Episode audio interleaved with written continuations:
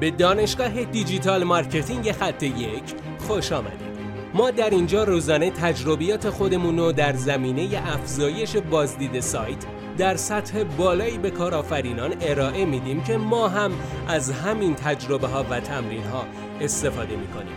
بیاین سطح دانش افزایش بازدید سایت خودمون رو امروز با علی اکبر فرج افزایش بدیم. سلام دوست من امیدوارم که حالت عالی باشه. در این پادکست می‌خوام در رابطه با آنالیز backlink های سایت رقیب صحبت کنم. اینکه ببینیم سایت های رقیب چه backlink هایی رو دارن که ما هم بتونیم از همون backlink ها استفاده بکنیم و در صدر نتایج جستجو قرار بگیریم. قبل از اینکه به ادامه بپردازم لطفا ما رو در همین صفحه follow بکنید نظر بذارید کامنت بذارید که ما بتونیم بازخورد بگیریم که به بهبود مستمر این پادکست ها کمک بکنه. حالا بریم سراغ این که آنالیز backlink های سایت رقیب رو چگونه می‌تونیم انجام بدیم؟ از کجا بفهمیم؟ قبل از اینکه به این سوال پاسخ بدم اول باید بریم ببینیم که چه رقیب هایی رو ما بررسی کنیم. کافیه که اون کلیدواژه ای که می‌خوایم در اون سایت خودمون با اون صفحه رتبه بگیریم رو در اون گوگل جستجو کنیم و ببینیم که نتایج اول نتایج حالا صفحه نخست چه سایت هایی هستن. دقیقا همون صفحه میشه سایت رقیب ما. نه صفحه نخست سایت رقیب. صفحه نخست سایت رقیب صفحه ای نیست که ما می‌خوایم باهاش مقابله بکنیم و در صدر نتایج جستجو بیایم.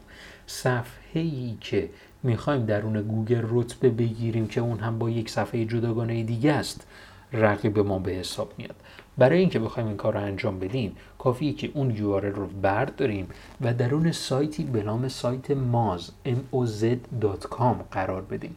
این سایت به ما کمک می‌کنه که این لینک ها رو بتونیم استخراج بکنیم. این سایت تا قسمتی رایگان هستش و قسمتی دیگر از این سایت پولی هست ولی در کل به شما کمک می‌کنه که این بکلینک ها رو شناسایی بکنید و با شناسایی بکلینک های رقیبان خیلی بهتر و ساده تر می‌تونید در صدر نتایج جستجو قرار بگیرید. نکته دیگری که باید آنالیز backlink های رقیبان برای آنالیز backlink های رقیبان رعایت کنید اینه که دقیقا این backlink ها رو باید درون این یک صفحه جداگانه بذارید و تست بکنید. خیلی از این سایت های رقیب از یک سری سایت های لینک گرفتن که اگر شما لینک بگیرید باعث میشه که رتبه سایت شما کاهش پیدا بکنه.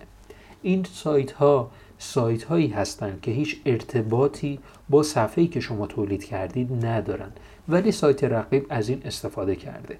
گوگل در نتایج فارسی ضعیفتر از نتایج انگلیسی هست و به مراتب وقتی که در جستجوی فارسی قوی میشه این سایت ها رو دیگه در صدر نتایج جستجو قرار نمیده. پس بهتره که از سایت های بکلینک تهیه بکنید که مرتبط با حوزه فعالیت شما هستند امیدوارم که از این پادکست استفاده کرده باشید. حتما برای من نظر بذارید. به این پادکست ها امتیاز بدید که به بهبود مستمر این پادکست ها کمک می‌کنه. متشکرم. فعلا خدا نگهدار. بسیار ممنونم که این جلسه با ما بودید. لطفا نظر خودتو برای ما بنویس و مطمئن باش که خونده میشه. برای دسترسی به منابع بیشتر بر اساس موضوع امروز که می‌تونه به شما در digital marketing کمک کنه به سایت خط یک dot com سر بزن. راستی برای اینکه جلسه فردا را از دست ندی حتما ما را دنبال کن.